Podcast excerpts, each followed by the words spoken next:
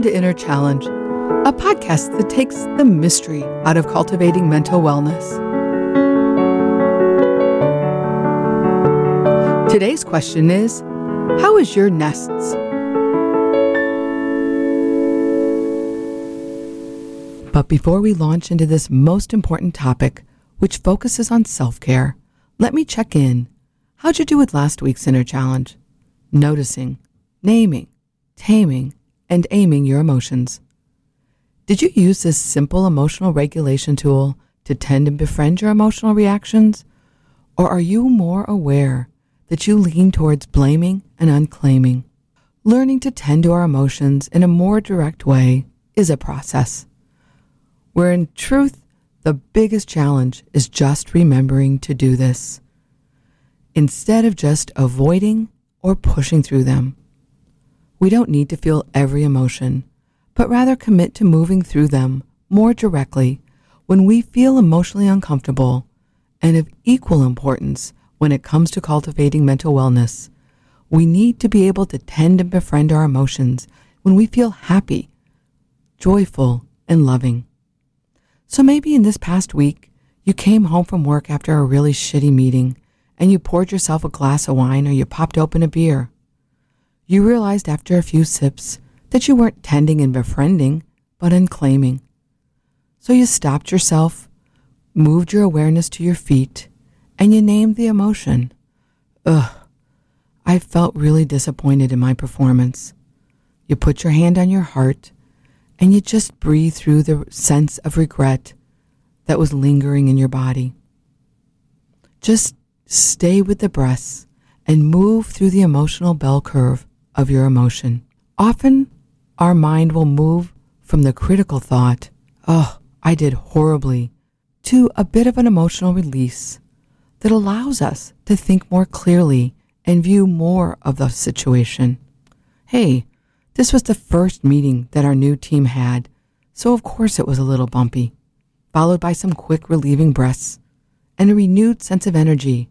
Hey, you're home from work. Let's go walk the dog and enjoy the nice day. As I said before, the hardest part of emotional regulation is to remember to do it, since most of us are taught to stuff our feelings or flip them into blame. Don't be afraid of your emotions. They're just physical sensations with a beginning, a middle, and an end that will significantly decrease in usually about 90 seconds. I cannot tell you how important this skill is when it comes to today's topic self care. we hear about the importance of self care all the time. Blah, blah, blah, blah, blah. Self care. I'm not blind because it's important. I'm blind because in my 35 years as a therapist, this is the biggest change I've seen in my clients. I would love to say that all the discussion about physical health and mental health and self care have actually made us all better at it. But unfortunately, that is not my experience. I think most people are fairly overwhelmed and struggle to have a consistent self care plan for their physical health, let alone their mental health. Today, I'm going to talk about self care from a strictly mental health perspective. But I can guarantee you, if you can have just a decent self care plan for your mental health, the rest of your wellness will fall into place. I'm not saying you won't get physically sick or wake up at 3 a.m. with anxiety. What I am saying is when those things happen, you will know how to take care of yourself and move through them in a healthier way. To use the one pager for this episode, go to my website, MJ Murray Vachon. Under the podcast tab, go to one pager number eight. Let me begin by defining self care. Self care is our weekly habits and practices that help us cultivate positive mental and physical energy so that we can realize our abilities, cope with the normal stresses of life, work productively, and have healthy relationships. If this sounds familiar, it's because basically I'm looking at self care through the World Health Organization's definition of mental wellness, which we talked about in episode one. Note the word positive. Self care practices are meant to be done in a positive way where we're in that river of wellness. Remember Dr. Siegel's acronym? FACES. Yes, we want our self care practices to be flexible, adaptive, coherent, energized, and stable. So we are cultivating self care practices that encourage mental peace, more mental clarity, and more happiness. This means we don't want our minds to end up on the bank of rigidity.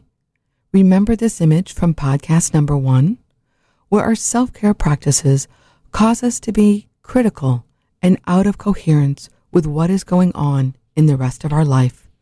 Think of coherence simply when it comes to self care. Does this make sense? Is this possible? If the answer is no, you are out of coherence and it is time for an update. I see this a lot when a family has a new baby. My client will come in and be very critical of not being back to their old exercise routine, which often is not possible for many good reasons.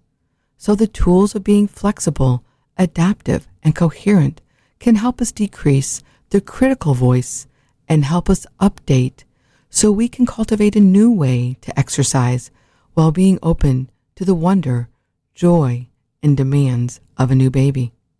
When we're in the midst of transitions, new jobs, new homes, new babies, illness, and living in a pandemic, Siegel's acronym reminds us of the importance of grounding ourselves in the now. It means we must let go of old ways and we must be willing to be adaptive. We also want to avoid being on the bank of chaos, where we avoid self care practices and pretend that the avoidance doesn't impact our mental wellness. It does. I have come to think of overwork as a function of chaos because it is often connected to avoiding things, problems at home, the anxiety of telling a boss or manager that you have more work than you can actually get done, or small but important self care practices such as taking a five minute break from our computer so we can rest our eyes, stretch our back, and give our mind a break. Yes, our Apple Watch dings telling us to get up, but our anxiety, our push, push, push, has us on the bank of chaos, afraid to stop and do a little bit of self care. The acronym I have created to help guide people figuring out their own self care plan is NESTS. N for nutrition, E for exercise, S for sleep, T for technology, and S for stress. Nothing new. You've heard it all before. Here goes one more time but I think I have a unique perspective on this topic, having seen the trajectory of self care decrease significantly since I started 35 years ago. What, you might say? How can this be so? With all the new science, workout gear, and smartwatches that tell us to stand, sleep, and breathe. Here are some of my clinical observations that get in the way of integrating good mental health care habits into our life in an easy and cheap way. I think it's helpful for us to see why this is so hard for many of us. It is not a character issue. It is not an intelligence issue. Trust me. Reason number one why self care is so hard is all about the cereal aisle. Way too many choices. When it comes to self care, we have so many choices that people often get paralyzed we also become overly ambitious and we think if we pick the right thing, we will get huge results. Kind of like day traders looking for hacks, easy ways to make millions. Mental wellness is built one step at a time. We all know there's a lot of exercise equipment gathering dust in people's basements. Trust me, self care is about doing the minimal of what we need to do and sticking to it. Moderation goes a long way. Cheerios, oatmeal, or granola, no big difference. What matters is that we eat them regularly and in moderation. The second thing that I think gets in the way of us cultivating self care in our daily lives is that we now only have a 21 hour day. Can you believe it? Someone has basically taken three hours out of our day. We didn't even get to vote on it. Boy, I'm really worried about the future of democracy if this keeps up. Yes, think about all the self care we could do if we got that time back. You know what I'm talking about. The average American spends two and a half hours on social media each day. And from the looks of it from my office, it's a like hate relationship with social media. Perhaps you're saying, rather proud of yourself, not me, don't do social media. Well, the average American spends five hours a day on the phone, and I'm pretty sure that all of that time is not texting supportive messages to family and friends, doing a quick 15 minute news update, and a little bit of meditation. Hey, I love technology too, but I'm on a campaign where we learn to manage it because, from my perspective, it is managing us and it really hurts our mental health. I believe if we use some of our scrolling, trolling, bankrolling, and cajoling time for self care, we can easily feel better. So, in the next episode, I am going to give you a hack that I have created that will let you be the boss of your phone and your social media accounts. The last reason, number three, that I want to share with you why self care is so darn hard is because I think unless you live in Oregon or New Jersey, you have to put gas in your own car. I live in Indiana, and when I got my license, I could go to Vergis Citgo, and one of his employees would walk out the door and fill up my car while I sat in it, listening to the radio, enjoying myself. Decades later, I use this metaphor for how we have lost so many structures that helped us with self care.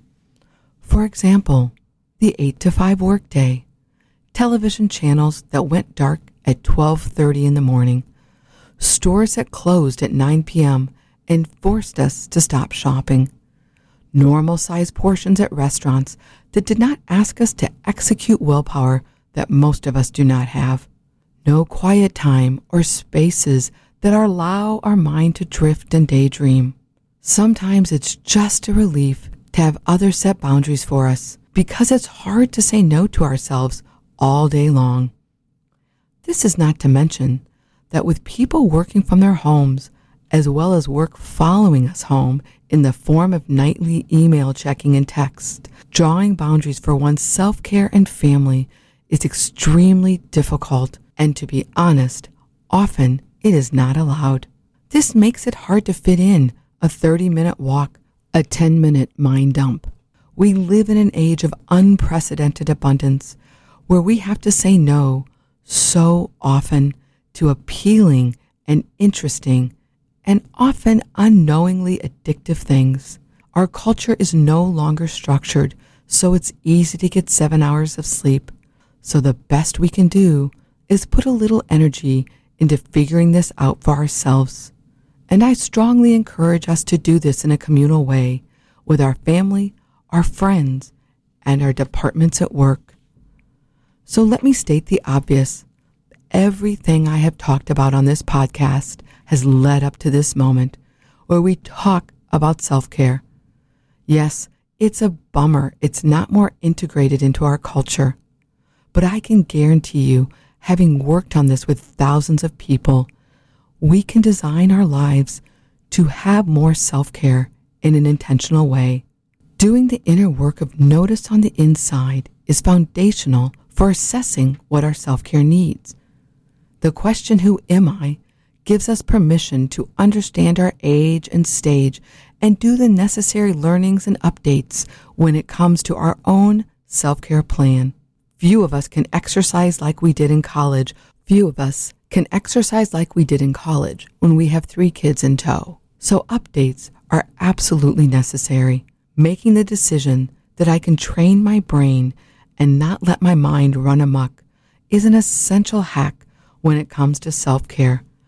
And lastly, and the most helpful tool I have found for self care is the ability to regulate our emotions because nothing sabotages self care like a voice that is overly critical or a mind that avoids the obvious signals that our body is sending to us that it is time to go to bed.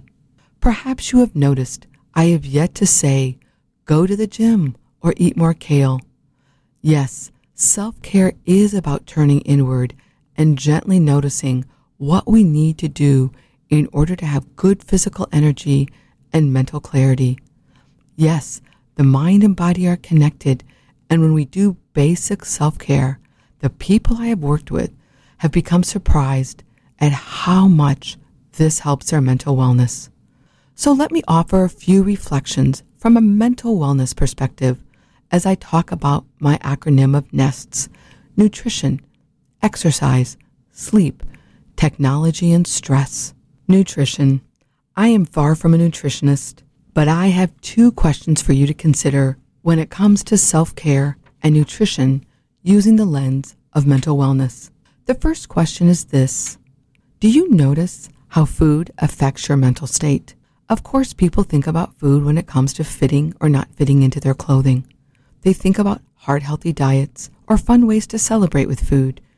But if you want to be happier, more peaceful, and mentally clearer in the long run, it can be helpful to look at how food, alcohol, and drugs, including pot, affect your mental state. Just step back and be curious for the next week. Notice how your mind is after your morning coffee. Oh, more alert. I like that. Two cups, I'm shaky. Go to decaf or skip it. Everyone is raving about the lasagna that tasted great, but you noticed a bit of brain fog after.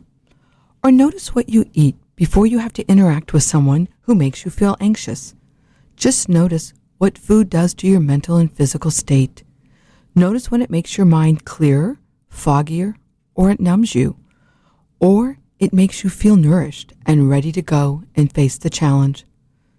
Of course, this type of noticing is easier to do with alcohol and drugs, but if you get curious, you can easily spot how food affects your mind. It can make your mind work better or worse. Often my clients rave about how pot helps calm them down, but when they notice it from the perspective of their whole day or week, they get a fuller picture. In the short run, they are calmer, but for some people, pot is followed by the munchies, which causes brain fog and weight gain, and over time, many notice decreased motivation, which actually makes them more anxious, and then they want to smoke more pot. It's a vicious cycle. Yes, this is why my definition of self care is that I see it as our weekly practices because this helps us look at the whole picture instead of just the hour or the day. The point is, when it comes to nutrition, there is no one size that fits all. I want to encourage that you consider assessing what you eat and how it affects your mental clarity and mood and positive energy. I've met a lot of skinny and buff people who are not happy and peaceful. So I know the ultimate solution to mental wellness is not the culture's obsession with thinness and six packs. Try to eat and drink so your mind feels good and you have positive energy. The second question I want to give to you when it comes to self care and nutrition is Can you notice when you're using food to fuel your body and mind, and when you're using it to soothe and avoid hard emotional feelings. This might be a shock, but using food to regulate our emotions is like using our car key to try to open our front door. As I said in the last podcast, we can regulate our emotions by using notice, name, tame, and aim. Yes, with a little bit of awareness, a little bit of effort, we have a hack that allows us to feel better without using foods in ways that cause other problems. I have done two podcasts on emotional regulation, so I won't spend any more time here. But I want to quote Brene Brown We are not teacups. We can actually feel our hurt, feel our anxiousness, and move through the bell curves so we can claim what is rightfully ours our emotions, even if they suck. When we do this, our reward is a little relief, more clarity, and this helps us make better choices. I am not here to tell you to eat keto or try the Mediterranean diet. I'm here to say the obvious food is fuel, and our body and brain desperately needs it. But our emotions do not need it at all. When we use food, alcohol, and drugs to regulate our emotions, we just create more problems that get in the way of our mental wellness. Let's move on to E, exercise. If you have a regular exercise or movement program, you can skip this part because you don't need me to tell you that moving our bodies is an absolute must when it comes to our mental wellness. Exercise and physical movement improve mental health by reducing anxiety, depression, and negative mood. As a licensed clinical social worker, it has become more and more difficult for me to accurately understand the source of anxiety and depression in many of the people I treat when they do not do enough movement on a daily and a weekly basis. I'm sure you all know that for many people, exercise is more effective than antidepressants for mild and moderate anxiety. Did you also know that there is no research that I'm aware of that says antidepressants are substitutes for movement? So, in this age of lots of sitting as we work from home, use our computers, we can't be anything but surprised that we have an increase in anxiety and depression. Unfortunately, this information does not usually make us lace up our shoes. Here's a few tricks that my clients have taught me over the years. Trick number one if you are not training for the Olympics, you do not need an exercise or a movement program that makes you hate the instructor, feel sick at the end of the session, or feel 105 when you get out of bed the next day. The biggest block I see when it comes to exercise, the biggest block I see when it comes to exercise is that most people set their aspirations so high they get paralyzed before they start or can't keep it up for more than two or three days. Hey, we already have to do wash, pay taxes, and live in a pandemic. We shouldn't be choosing exercise programs that we hate. We want to make our mind more peaceful, more calm, happier. So we need to find movement and exercise that we like. Don't make this difficult. Go for a walk with a friend, run with your favorite podcast, get a rebounder, and watch Ted Lasso or your favorite movie. Walk through the mall as you peruse windows, bike to your favorite coffee shop, get a latte, and bike home. If gyms are fun for you, sign up. But if you keep signing up and don't going, you don't like them. You won't do them. For most people, if you if you combine exercise with something that is enjoyable, you have a better shot of integrating it into your life on a weekly basis. Let's update that Nike ad. Just do it, but make it enjoyable. Leave the hardcore training to those who are going to the Olympics. Number two, when it comes to mental wellness and exercise, trust me, less is more. For mental wellness, all we need to do is move. Walking is fabulous. I cannot tell you how many people over the years have told me that walking does not count as exercise. Please trust me, it does. Walking is the Rodney Dangerfield of the movement and exercise world. If you do not know who Rodney Dangerfield is, Google him and you'll see what I mean. Walking is fabulous. You don't have to drive to the gym, and often you do not need to shower, and all you need are a decent pair of tennis shoes. The next two letters, S for sleep and T for technology, are so foundational and so important when it comes to mental wellness. I will give them each their own little special podcast. The S stands for stress. What is stress? It's another way to say anxiety. When it comes to looking at self care through the lens of mental wellness and stress, we need two skills one for stress repair and the other for stress prevention. If you had the instinct that I was going to say that the skill you need for stress repair is emotional regulation, your mental wellness IQ is definitely increasing as you listen to this podcast. Yes, emotional regulation is what we do when in our daily life we move into a situation that causes us anxiety, feels threatening, stress. The one skill that we can use for stress repair is notice, name, tame, and aim. So let's move on to stress prevention, or another way of saying it is how do we create a mental state that not only prevents anxiety, but allows us to be more capable of living in the world that we live in today, where there is a lot of anxiety. We're living in a pandemic, terrible political division, and climate change. These are hard times. So I kind of hate to say to you, I think we need to do a little bit more, but we do. Because I think our new normal will be this unpredictability, change that happens faster than we can integrate, legislate, and translate into meaningful rituals and traditions. Change that is often filled with loss of the familiar, the known, the safe.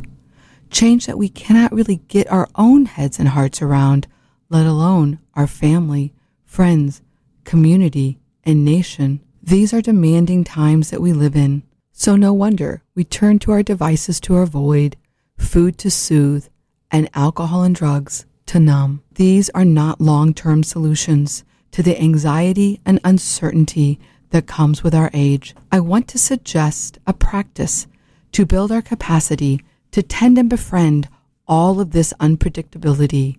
The self care practice I'm going to suggest is my biggest failure as a therapist. It is the skill of meditation. No matter how often I recommend, beg, build it into sessions, I have not had consistent luck with people sticking to a practice of meditation. No judgment here. It took me 30 years to really be committed to mine.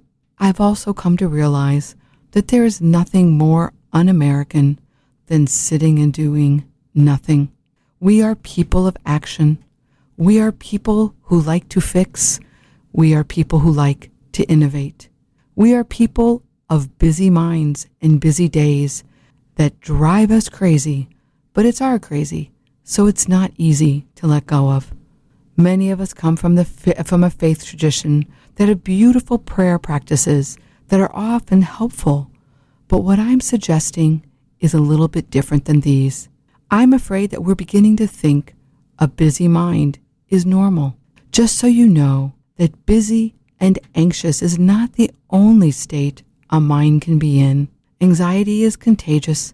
Our culture is full of it. And one of the ways that we can have an antidote for it is to learn to meditate.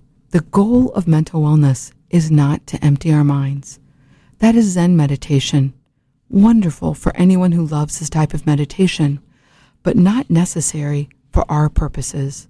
The kind of meditation that I want to encourage you to do is much easier more natural for those of us with busy minds. What I am recommending takes 8 to 10 minutes, but I have done it in 4 and 5 and gotten relief. This is the process. Ground your feet, sit still in a chair, lie on a couch, in a bed, stand in a warm shower, be in your car at the beginning of the middle of the day, and just intentionally meditate. Just be still and observe your mind in a non judgmental way for two minutes. Watch it like a movie as an observer. Get some distance from it.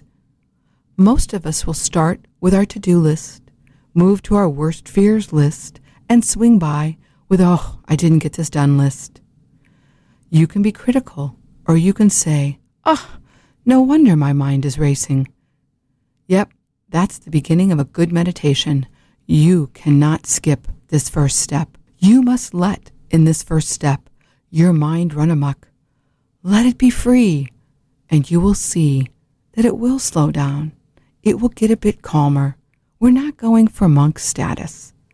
Just do the two minute brain dump and see what comes up. No judgment. When I do this, I often catch when I double book clients or remembered a meeting that I hadn't put on my calendar or a bill that needed to be paid. I have never had the experience in this first two minutes of saying, Oh, how lovely. I'm all caught up with everything. My kids are fine and the day is sunny. Mm. If you have that, feel free to send me an email. If starting this first two minutes of your meditation works better for you by writing it all out, have at it. Once you get through the first two minutes of the brain dump, you can move on to the next part of the meditation. Keep your feet grounded and move your mental awareness to your breath for four or five minutes and just follow your breath. Of course, your mind will take little field trips. You'll have thoughts about did I leave the dog out? Oh, am I out of coffee? No problem. Just gently move your mind to your breath. The beautiful thing about having your breath be the object of your meditation is that it cannot leave you. Once you've done that for four or five minutes, and yes, at first it will be difficult, I just want you to move your mind to your happy place. Maybe it's a beach, your dog on the lap, dancing to music.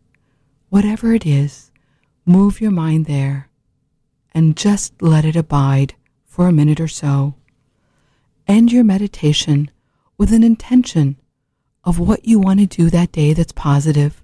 Bring light to the world, do some good work, or be kind to your children. That's it. It takes seven, eight to ten minutes. The hardest part of this meditation is remembering to do it. So I encourage people just put a few post its around that say meditate and pick a time, the beginning of the day, in your car before you start your workday, whatever works for you. If you get into this and you want more, go to the meditation apps, Headspace, Calm, Insight, or try Tara Brach's fabulous website. So today we've looked at Nest, nutrition, exercise, stress. Next week, we'll do sleep and technology. Obviously, we are all doing self care every day, except for when we're infants. None of us are starting at ground zero. We don't need a complete overhaul. But I want you to make the connection that these five areas affect your mental wellness. Food is not just about if our pants fit. We don't need to pretend that we, if we are not part of a 12 step program, we don't need to look at how alcohol and drugs affect our mental wellness. We have to step into the new reality that the world we live in will be very unpredictable and full of change. And with that, a bit of meditation can take the edge off. It will not solve climate change, but it will help us to decrease the emotional fires and flooding that occur regularly in our mind. Since I was 25, every January and every July, my birthday month, I have just paid attention to my mental wellness and added one self care practice. Of course, I haven't kept them all up. I've added drink more water 10 different times. But the point is this all we need is a little bit of intentionality. And remember, obsessive practices are not what we want for self care. Moderation is our friend. So, as you go through this week, just tweak one area of self care. Trust your gut and put up a post it and tell a friend. Reminders and accountability buddies go a long way. This is your inner challenge.